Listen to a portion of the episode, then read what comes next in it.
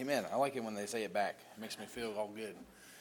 Um, yeah, so keep Pastor in prayer. They're traveling today, and um, uh, of course, you'll be stuck with me today, but it's all right because it's only a half day. So you get the chance to, you can endure, and then you can uh, get some food, and uh, then you can relax the rest of the day. Amen. Take your Bibles and go to the book of Galatians. If you're here on Thursday night, we're just going to kind of continue on with uh, some topics that we've been talking about there. I'm not trying to reinvent the wheel. The next couple, uh, this Sunday and next Sunday, will be in uh, Galatians. So if you ever wondered what Thursday night class was like, this will be a little sneak peek for you. Um, but we're going verse by verse through the book of Galatians. And um, if you uh, if you wanted to catch up on some of the uh, some of the previous lessons, I think that they're on the uh, I think they're online now. Is that right, David? They're online. Probably not. Sorry, buddy. I typically don't have issues with the microphone, but a little space this morning. All right, so Galatians, we're, we're actually in Galatians chapter 3, and um, in verse number 8. Verse number 8. And the Bible says, In the scripture, foreseeing that God uh, would justify the heathen through Abraham, saying, In thee shall all nations be blessed. So they. Uh, so then they which be of faith are blessed with faithful Abraham, for as many as are of the works of the law are under the curse. For it is written, uh, for it is written, Cursed is everyone that continueth not in all things which are written in the book of the law to do them.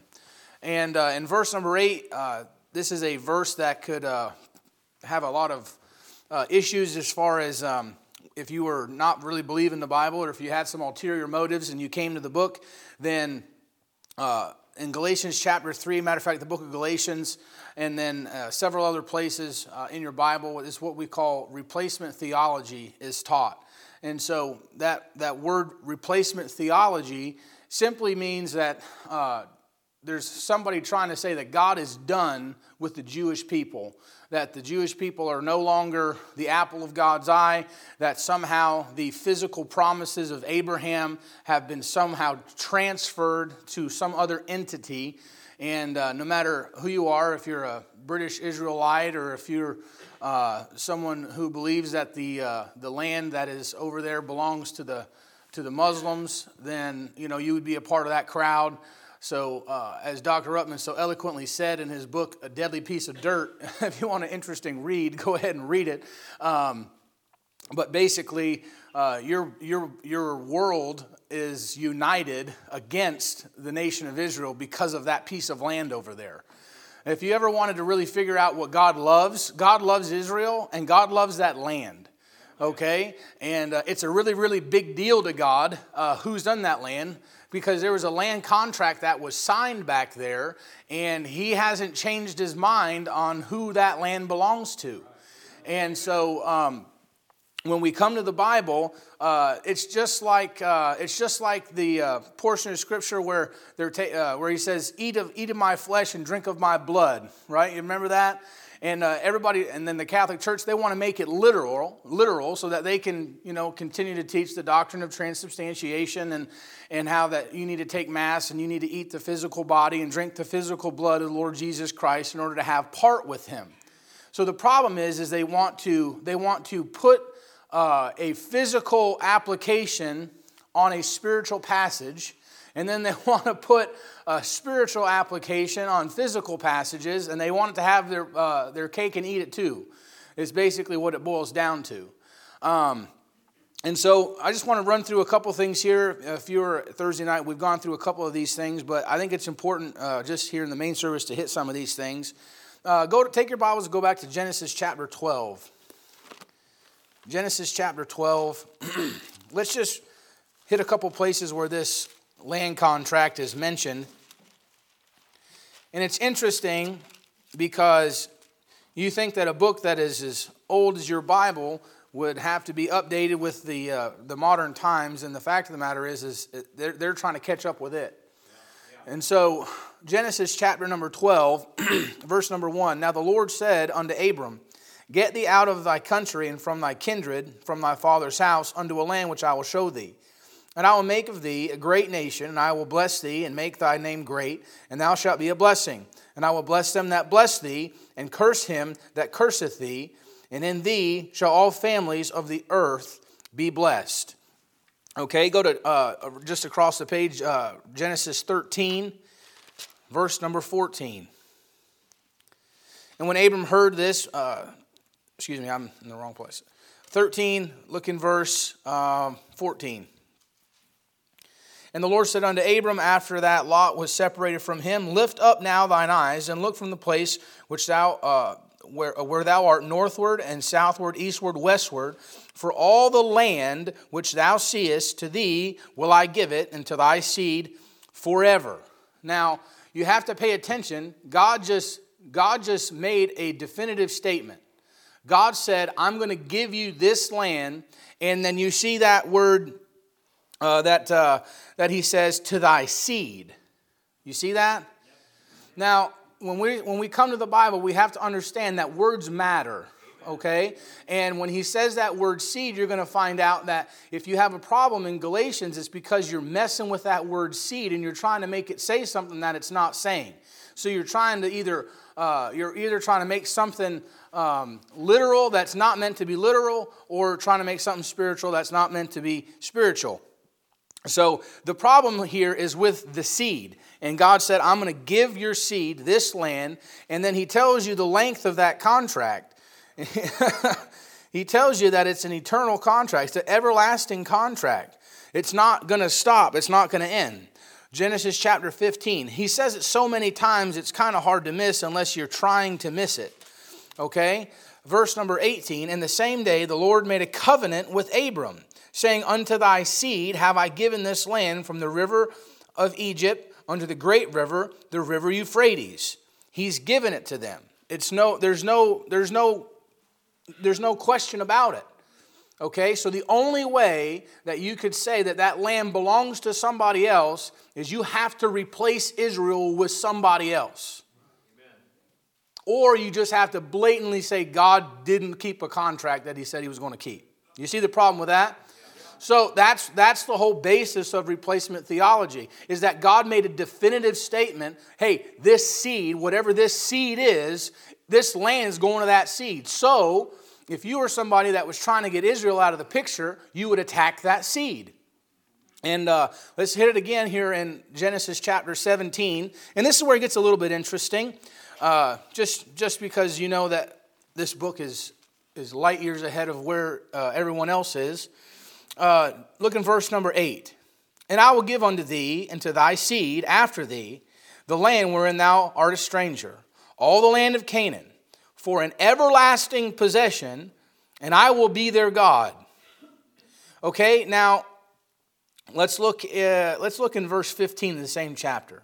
And God said unto Abraham, As for Sarai thy wife, thou shalt, not, uh, thou shalt not call her name Sarai, but Sarah shall her name be called. And I will bless her and give thee a son also of her. Yea, I will bless her, and she shall be mother of nations, kings and people shall be of her. And Abraham fell on his face and laughed and said in his heart, Shall a child be born into this uh, 100 years old and Sarah 99, uh, 90 years old?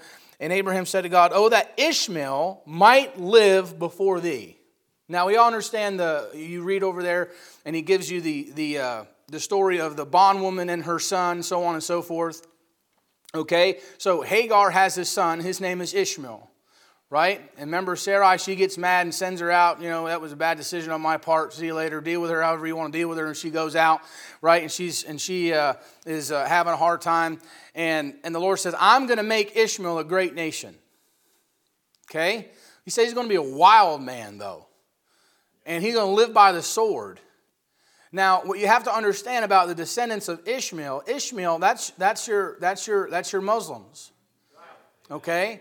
That's, that's all this foolishness going on in the Middle East. That's where it comes from. So, so of what spirit would any kind of uh, global entity say that the land doesn't belong to the Jews, but rather it belongs to Ishmael? Because God answers the question, because Abraham's desire was for Ishmael to be the one that gets it. right? And he says, um, uh, let's see here. And Abraham, in verse 18, and Abraham said unto God, Oh, that Ishmael might live before thee. And God said, Sarah thy wife shall bear thee a son indeed, and thou shalt call his name Isaac, and I will uh, establish my covenant with him for an everlasting covenant, not with Ishmael, and with his seed after him. And as for Ishmael, I have heard thee. Behold, I have blessed him, and will make him fruitful, and will multiply him exceedingly.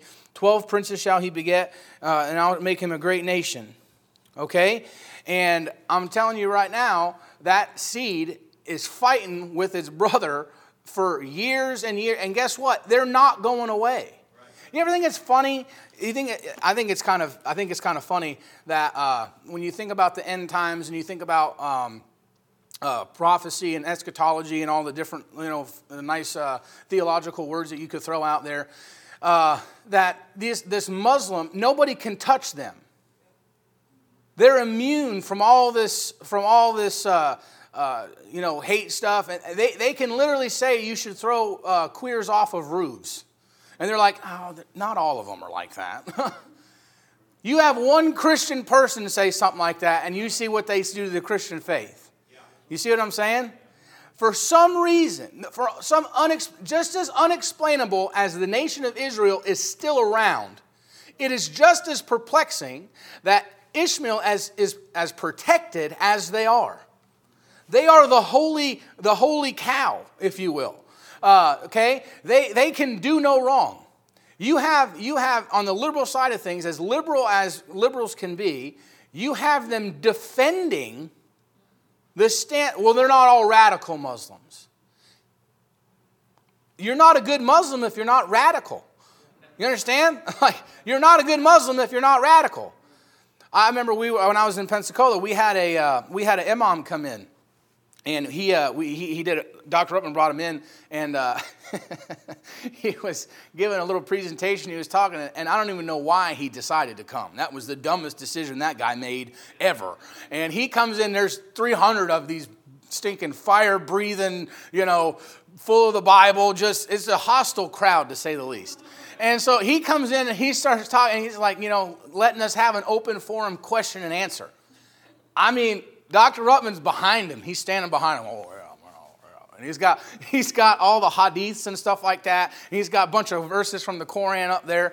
And, uh, and uh, I asked a question. I raised my hand. I asked a question. I said, Is it true that, uh, that uh, if you fall asleep while you pray, that you believe Satan urinates in your ear? That's in a hadith if you didn't know that.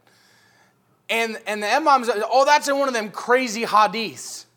And Dr. Ruckman went, crazy, that's your holy book, man. What are you talking about? And so he's going, he's going like this. He's like, he's just a snake. He's a snake. He's standing behind the guy. He's going like this. This is the funniest thing you ever saw in your life, right?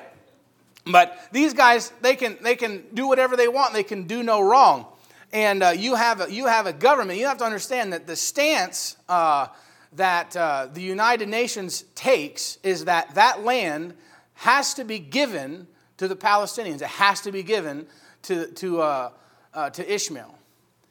And so you have to understand that they are directly opposed to God. You see that? Unless you can take that seed and make it somebody else. It's a deception.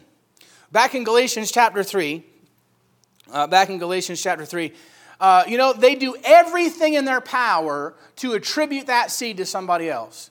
I'm not going to go in and break every single one of these things down, but uh, in Romans chapter 2, uh, verse 20, uh, 29, Romans chapter 2, verse 29, this is one of the things they try to say. Again, I'm not gonna I'm not gonna go through take the time to to expound on each one of those things. You could you know you can get you a commentary and do that at some point in time. I want to try to get into something else here in just a second. We've already gone over this on Thursday, and I just want to bring everybody up to speed. But verse 29 says, But he, or starting verse 28, for he is not a Jew, which is one outwardly, neither is that circumcision, which is outward in the flesh. But he is a Jew, which is one inwardly, and the circumcision is that of the heart in the spirit and not in the letter, whose praise is not of men, but of God. So he says, It's not the physical Jew, it's the spiritual Jew. See what they did there? They tried to make the salvation experience and they tried to tie the physical promises in with the spiritual promises. And so they say, oh, the, the physical promises, they belong to spiritual Jews. And that's what we are. So you just, so you just said God's done with the Jew. And now you're it. You see that? That's what they did. Galatians chapter 6. Galatians chapter 6, look in verse 16. You'll hear, you see, if you, if you do any kind of Bible study or whatnot and you try to read what some of these guys uh, do, and again, if you're not, I'm not saying everybody needs to do that. I'm not putting pressure like you need to, you know, spend a bunch of time reading commentaries and all that kind of stuff. I'm not saying that. But uh, when you start doing that, if you ever take the time and read some of these verses, uh, it's pretty amazing what people try to try to throw in there. Okay, look at verse number 16. And as many as walk according to the rule, uh, to this rule, peace be on them and mercy upon the Israel of God. Now, I've heard everybody try to define what the Israel of God is. So, somebody who wants to say God is done with the Jew, you know what they say? Well, the Israel of God, that's the new, uh, that, that's the new um, group that gets the physical promises. It's not the Jew. So, it's now the Israel of God. But you see the motive behind it. I'm not, I, don't even have to, I don't even have to go into it. You see the motive behind what they're saying. Anything to get the Jews out of the way. Anything. Galatians chapter 3, back in, uh, in our chapter, Galatians chapter 3, verse 16. Now to Abraham and his seed were the promises made. Uh, he, has, uh, he saith not the seeds as of many, but as of one, and thy seed, which is Christ. They try to make, they try to make Isaac uh, a type of Jesus Christ. And so, again, uh, now that Isaac is a type of Jesus Christ, you receive the physical promises. They weren't two promises, they were one. So now that means you get them both. They try to over spiritualize, right, the promises. You can't do that. It's two different things. Uh, and lastly, Galatians chapter 4 they just try to say that the Christian is now the new, uh, the new uh, uh, beneficiary of, the, of this land contract. Verse 28. Now we, brethren, as Isaac was, are the children of promise. You see that? You take that verse and you say, oh, there we are. Saved by grace through faith. Now, you have to understand when you start throwing dominoes down, they have an effect. They knock other dominoes down. So, if you take that stance, you can't be premillennial. You can't be. Because if you believe that, the, that, that if, you, if you believe in a pre tribulation rapture, then you, have to, then you have to know that there's no way that you get to partake in the physical promises. But if you believe you're bringing in the kingdom, now you can put that on you. And so the doctrinal dominoes continue to fall because you're dishonest. So it's really, really important when we read these verses that we understand that we don't ever try to make the Bible fit our theology. We make our theology fit the Bible. Okay? And so, because if you don't, you mess up in one area, you mess up in so many other places because all of this stuff is interconnected. Okay? Uh, the reason that you know for a fact that this thing cannot be, go to uh, Romans chapter 11. This, this is the end all be all. Unless you are 100% dishonest, blind, or have no business standing in a pulpit and teaching anything, um, Romans chapter 11 makes it extremely clear. There's seven mysteries that Paul talks about. One of the mysteries in, is in Romans chapter 11, and that is the restoration of the nation of Israel. If you understand dispensations, then you have no problem with what I'm about to tell you.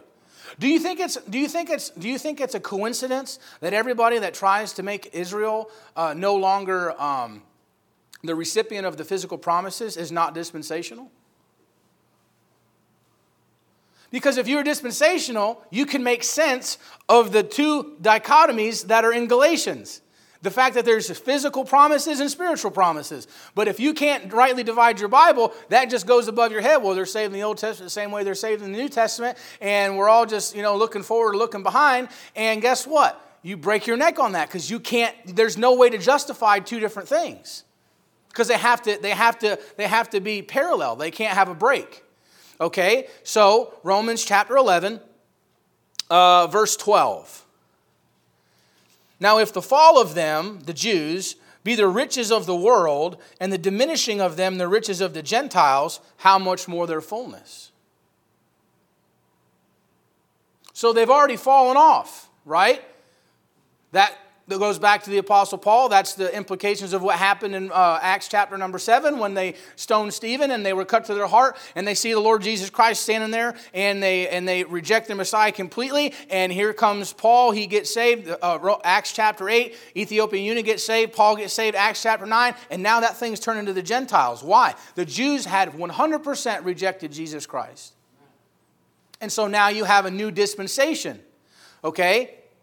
So they fall off, the Gentiles get in, and now he says, and now he says um, that how much more their fullness. So, in order for their fullness, that means it's out in the future somewhere. That hasn't happened yet. That's not the heyday. That means the future's out there.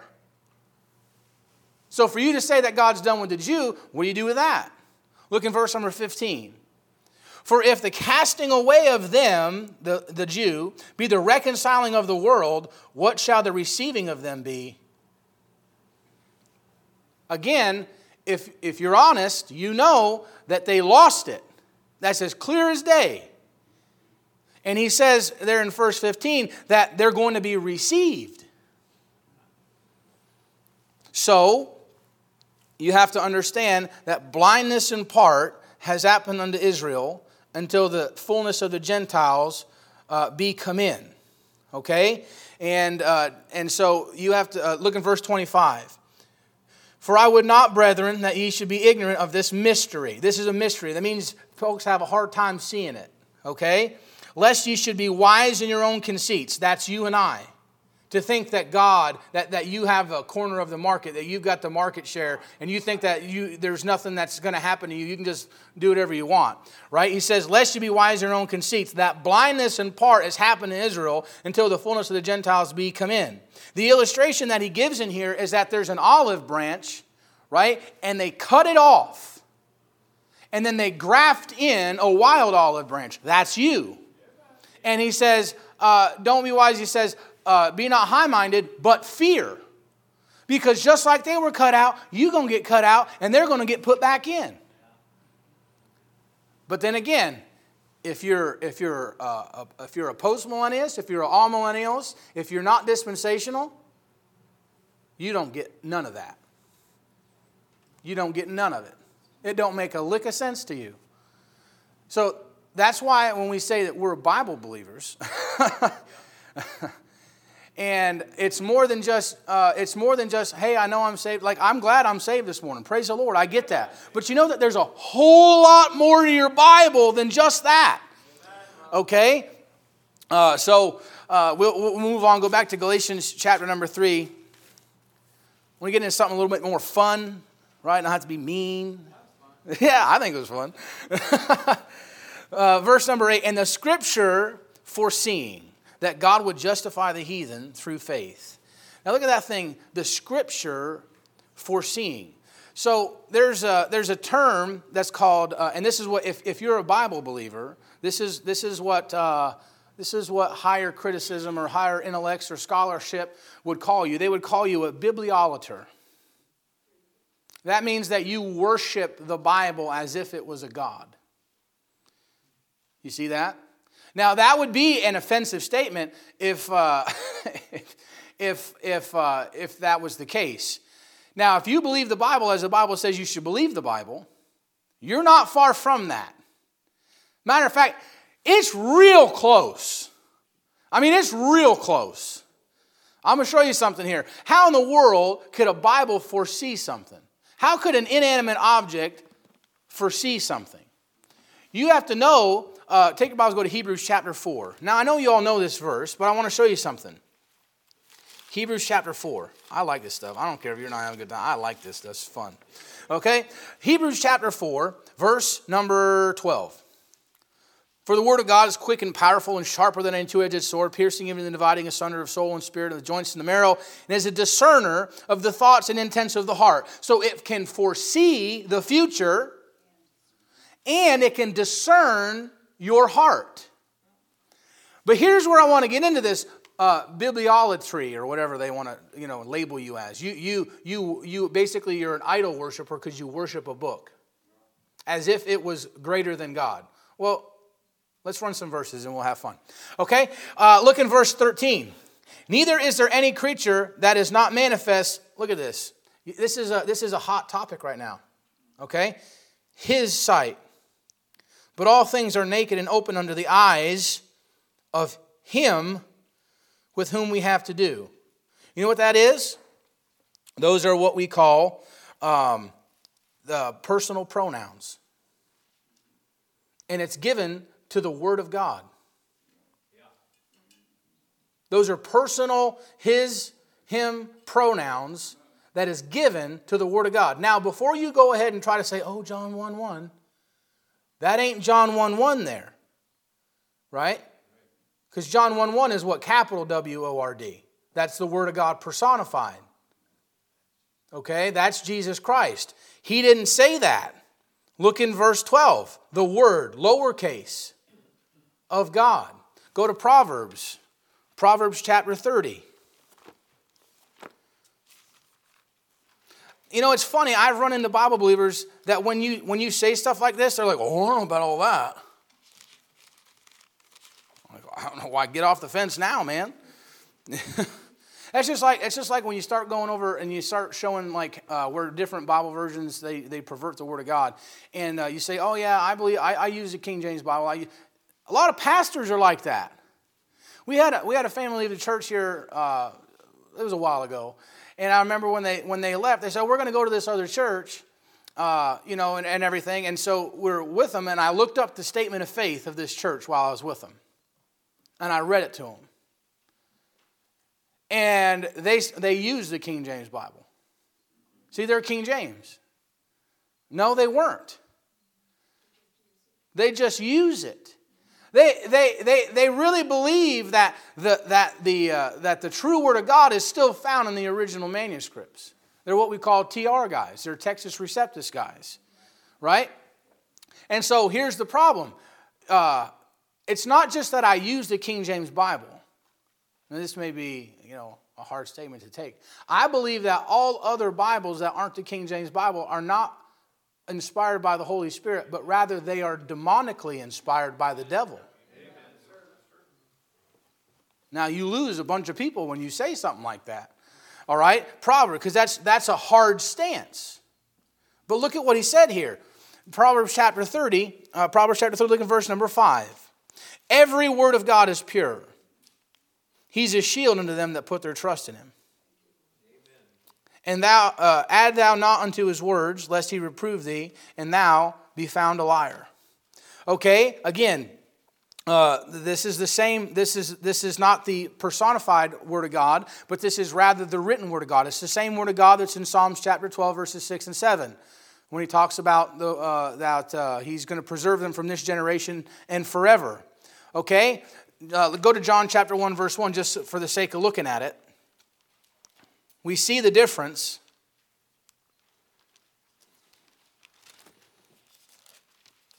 John chapter 1, verse 1 In the beginning was the Word, capital W O R D. And the Word was with God, and the Word, look at this, was God.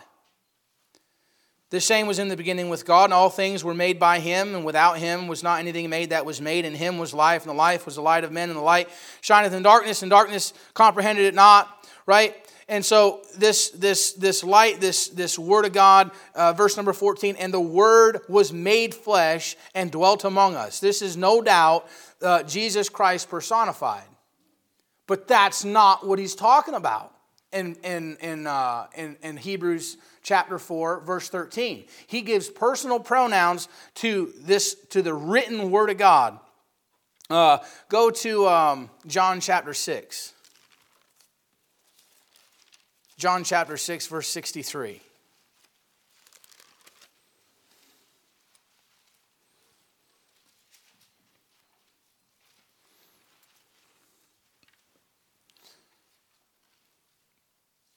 The spirit quickeneth, the flesh profiteth nothing. Look at this. The words, that's the written word, the words that I speak unto you, they are spirit and they're life.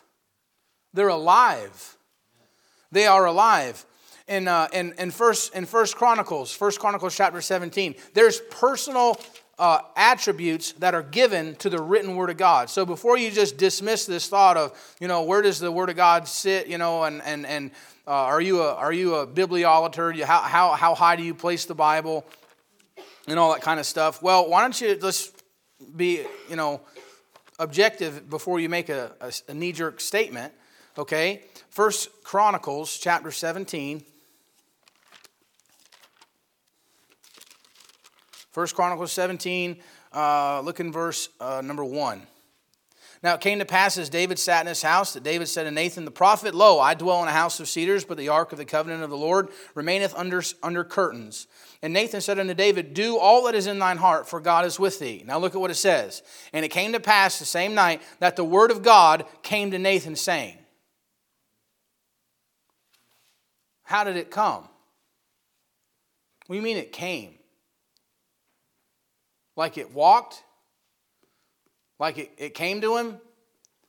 It's a, so now you're telling me that it has personal pronouns. You're telling me that it's, it's life. You're telling me that it can move. It can move around, right? It's, it's got this ability, uh, and uh, it can find out things. It can know things. It can foresee things.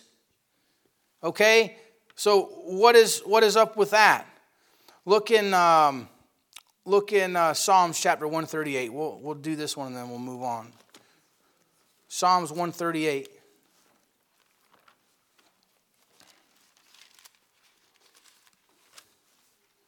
Psalms 138, you all know it, verse number 2.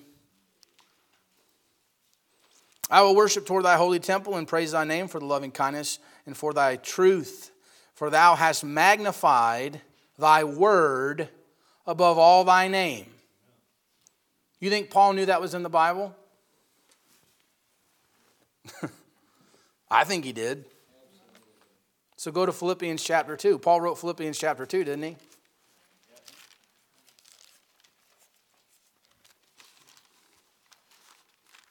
Philippians chapter 2, verse 9. He said that he magnified his word, the written word, above his own name. And then Paul went ahead and said, Wherefore God hath also highly exalted him and given him a name which is above every name. That's Jesus Christ. That means that this book is placed just as high as Jesus Christ is. So, you worship a book? You'd be a pretty good safe bet. you see what I'm saying? That thing is so close you can't you can't go off you can't go off and say you know that the, the book is, is is a god. I'm not saying to do that but i'm saying the lord magnifies that thing up pretty high.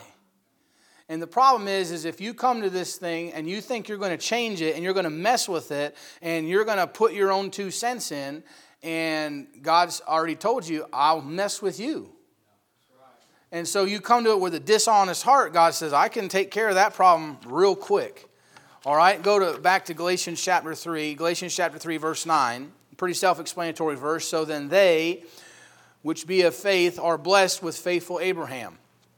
Okay, that's basically uh, just the fact that uh, this is the imputed righteousness of Jesus Christ. We've gone over that previously, uh, but he says, "Then they which are uh, which be of faith are blessed." That's uh, spiritual blessing um, with Abraham.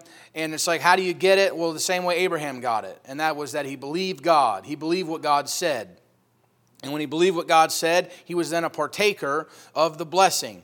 And so, if you believe what the Lord Jesus Christ says about salvation, you are then imputed the righteousness uh, of Jesus Christ. You're justified uh, by the finished work of Jesus Christ, and you can stand with uh, the, uh, the type of Abraham and say, I I, I have uh, in common with Abraham is that I trusted the Lord, and now the, the seed, the Word of God, has uh, been planted in my heart, and I'm saved, I'm justified, I have the imputed righteousness of Jesus Christ because I simply believe what God said.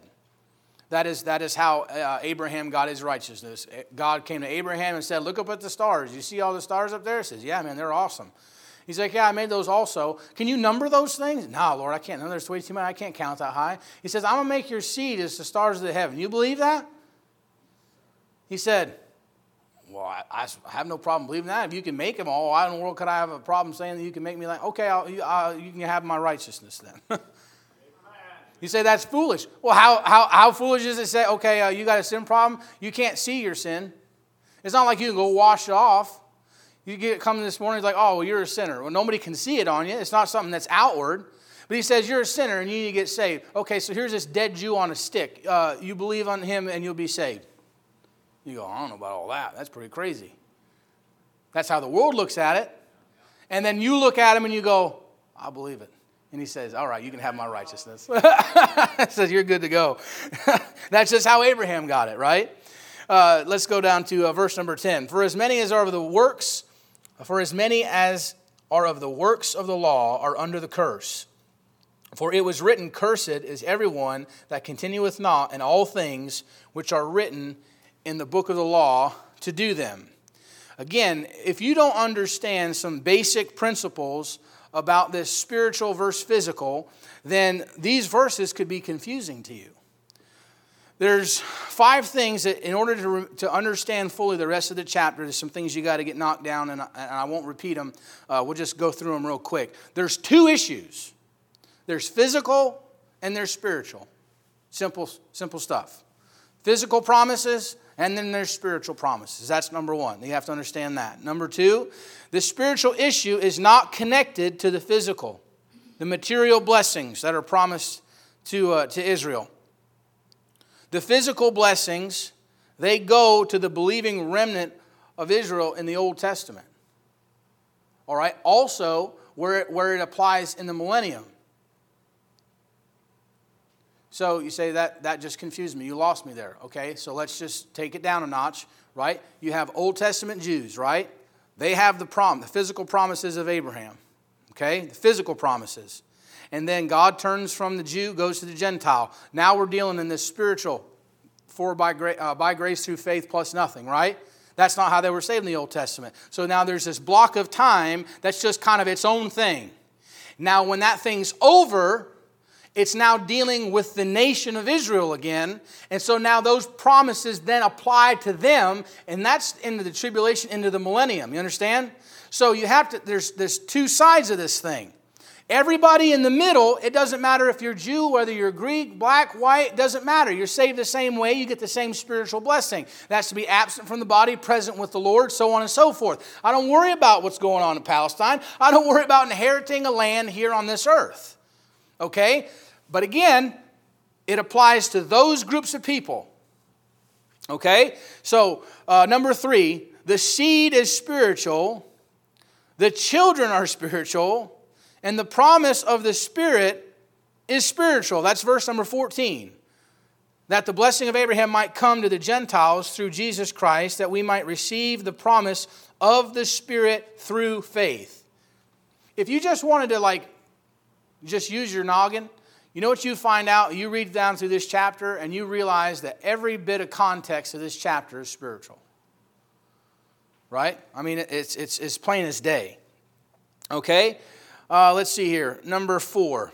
The promises, plural, of verse number 16. This is where it says, Now Abraham is the seed, the promises made. Okay? The promises, plural, of verse 16, they include the physical promises. That's in reference to the, uh, to the, the Jews there uh, in the Old Testament. Okay, the physical and spiritual blessing. But the physical blessings, again, go to the Old Testament Jew. And if you want a verse for that, that's Romans chapter 3, verses 1 through 3, where he says, What, what uh, advantage is it to, of, of the circumcision? And he says, well, primarily uh, that it's, uh, they were given to the oracles of God, but basically it says that there's a ton of advantages, right? But they just don't have them right now. That's Romans, that's Romans uh, chapter 3, verses 1 through 3, showing that those promises are later. They haven't got them yet. Okay? And then believing uh, tribulation Jews, which we just talked about, and that's uh, found there with the restoration of Israel in Romans chapter 11. Okay? And finally, the promise singular of verse 14 is the subject of what we're talking about right now. and that is the spiritual seed, that's the spiritual promises, and that's the subject of Galatians chapter 3. Okay? So any attempt to make this physical to you and I or to anybody else that's living in the time in which we are living right now, which is a church age, is to, to totally deny Scripture, to show you that you are not dispensational, and to show that you just got a lot of things out of place. Okay? All right, that's, uh, that's that. um, he quotes Deuteronomy chapter number 27, verse 26 for a cross reference in verse number 10. For as many as are of the works of the law are under the curse, for it is written, Cursed is everyone that continueth not in all things which are written in the book of the law. Now go to Romans chapter 7, verse 7, real quick. What he just said there is not that you have to do works in order to be saved, which of course is what's is the, the theme of Galatians. That's what Paul is rebuking uh, here in the book of Galatians. But Romans chapter 7, verse 7 says, What shall we say then? Is the law sin? God forbid. Nay, I had not known sin, but by the law. For I had not known lust, except the law said, Thou shalt not covet. So we know that he was alive without the law once and uh, it was his schoolmaster to bring him to Jesus Christ. That's the Apostle Paul. And so, what he's saying here, he's like, if you, uh, again back in verse 10, for as many as are of the works of the law are under the curse. So, if, if you're illuminated to the works of the law, then you're under a curse. That doesn't help you a bit. Okay, and then he quotes Deuteronomy he quotes uh, Deuteronomy uh, chapter 27, verse 26. Basically, you have to keep the whole works of the law. Well, here's so here's the thing. If you take that all the way out, if you want to live by the law, you're going to live underneath that curse. He told you that you have to do everything that's written, the entirety. Now, that's not just the ceremonial law. That's the moral commandments found throughout the first five books of the Bible. So it's not just thou shalt not covet and thou shalt not do this and thou shalt not do that. No, it's like, oh, I got my neighbor's donkey and I got, it's fell into a ditch and, you know, my boar, my, my bull gored this guy and I got to, you know, do this. It's all that.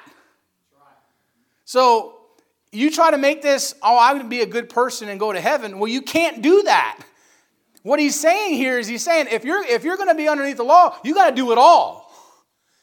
And the reason that that and the reason he says it that way is to put a huge burden on them to show you you can't keep it. That's the purpose of it. And it's not saying that the law is bad. Matter of fact, back in uh, Romans chapter 7, he tells you a couple things. He tells you that the law is holy, he tells you that the law is just, he tells you that the law is good, he tells you that the law is spiritual. It's supposed to make you guilty before God, exceedingly sinful. That's its goal. Because even the Old Testament saints couldn't keep it. That's why they had to do all the ceremonial law and the, and the offerings and all that kind of stuff. So, again, uh, it's, a, it's a stretch to try to say that this is uh, referring to your method of salvation. Okay? But that no man, verse 11, but that no man is justified by the law in the sight of God it is evident, for the just shall live by faith. Now, this is, uh, we'll hit this real, real quick. The just shall live by faith. This is an Old Testament quotation from the book of Habakkuk. Okay? And we won't necessarily go there because I don't want to take the time. Some of you may have a hard time finding the book of Habakkuk. But in the book of Habakkuk, what it says is that the just shall live by his faith. By his faith. Now, here's the problem we already read one time over there in Proverbs chapter 30 that if you add or take away, God will mess with you. Well, he says, he says the same thing uh, in Deuteronomy chapter 4. If you add or take away from it, I'm going to add to you plagues and curses and all those bad things. And he says it again in, Re- in Revelation chapter 22, verse 19. If any man take, uh, add to my words or take, I will write his name out of the book of life. So is Paul, uh, is Paul uh, in danger of going to hell? So, because he, what he did was he misquoted Habakkuk. He took out a pretty important word in that the just shall live by his faith. Paul says the just shall live by faith. What's the problem with that? The problem with that is that if uh, you understand how the scripture is written, if you go to Je- Jeremiah chapter 36, you got uh, uh, Baruch writing at the mouth of Jeremiah, and you know that holy men of God spake as they were moved by the Holy Ghost. So he writes it up, throws it over to the king. The king doesn't like it, sticks it with a penknife, chucks it in the fire. He goes back, writes another inspired scripture. That's double inspiration, if you were wondering. And then he uh, says that he added to it. So you're telling me that you're telling me that a translation of the originals can be inspired and it doesn't perfectly match the originals. Yep, that's what I'm saying. Right? So, Paul, through the leading of the Holy Spirit, omits the word his because it doesn't fit church age doctrine, and God says, that's fine. That's no problem at all. Now, if you have a problem with the Bible, you'll say, Bible corrector, your Bible has errors in it. No, it doesn't. You have to understand that there's, it's not as cut and dry as you'd like it to be. You, you forgot, this is a book for grown ups. this, this requires some gray matter, okay? And so, uh, again, it's a two edged sword, as we already read, and it'll do surgery and it'll cut you up and it'll make you better or it'll take your head off. Like what Dr. Ruckman always used to say, he says, You've never seen a more treacherous, deceitful, misleading book in all your life. And if you come to that thing saying, I'm going to correct it or I'm going to make it say what I want to say, God will make you look like a fool. And so you have to understand, just because he says the just shall live by faith, what is he doing? Now he has a scriptural basis for what the revelation was that God gave him. And then you go back to and then you go back to Hebrews chapter 11 and James chapter 2 when it talks about faith and works, and then you realize, oh, those are tribulation passages, and God's dealing with the Jew again, and it's perfectly in line. There's no contradiction, and there's no problem. That is a perfect book that has been, that has been meticulously put together by, by the mind of God, and you can't figure it out, and you just hold on for the ride and believe what it says and just Wait till you get to heaven, man. That's all you got to do. All right? That's good enough for this morning. Let's pray and we'll take a break. Heavenly Father, thank you for this morning.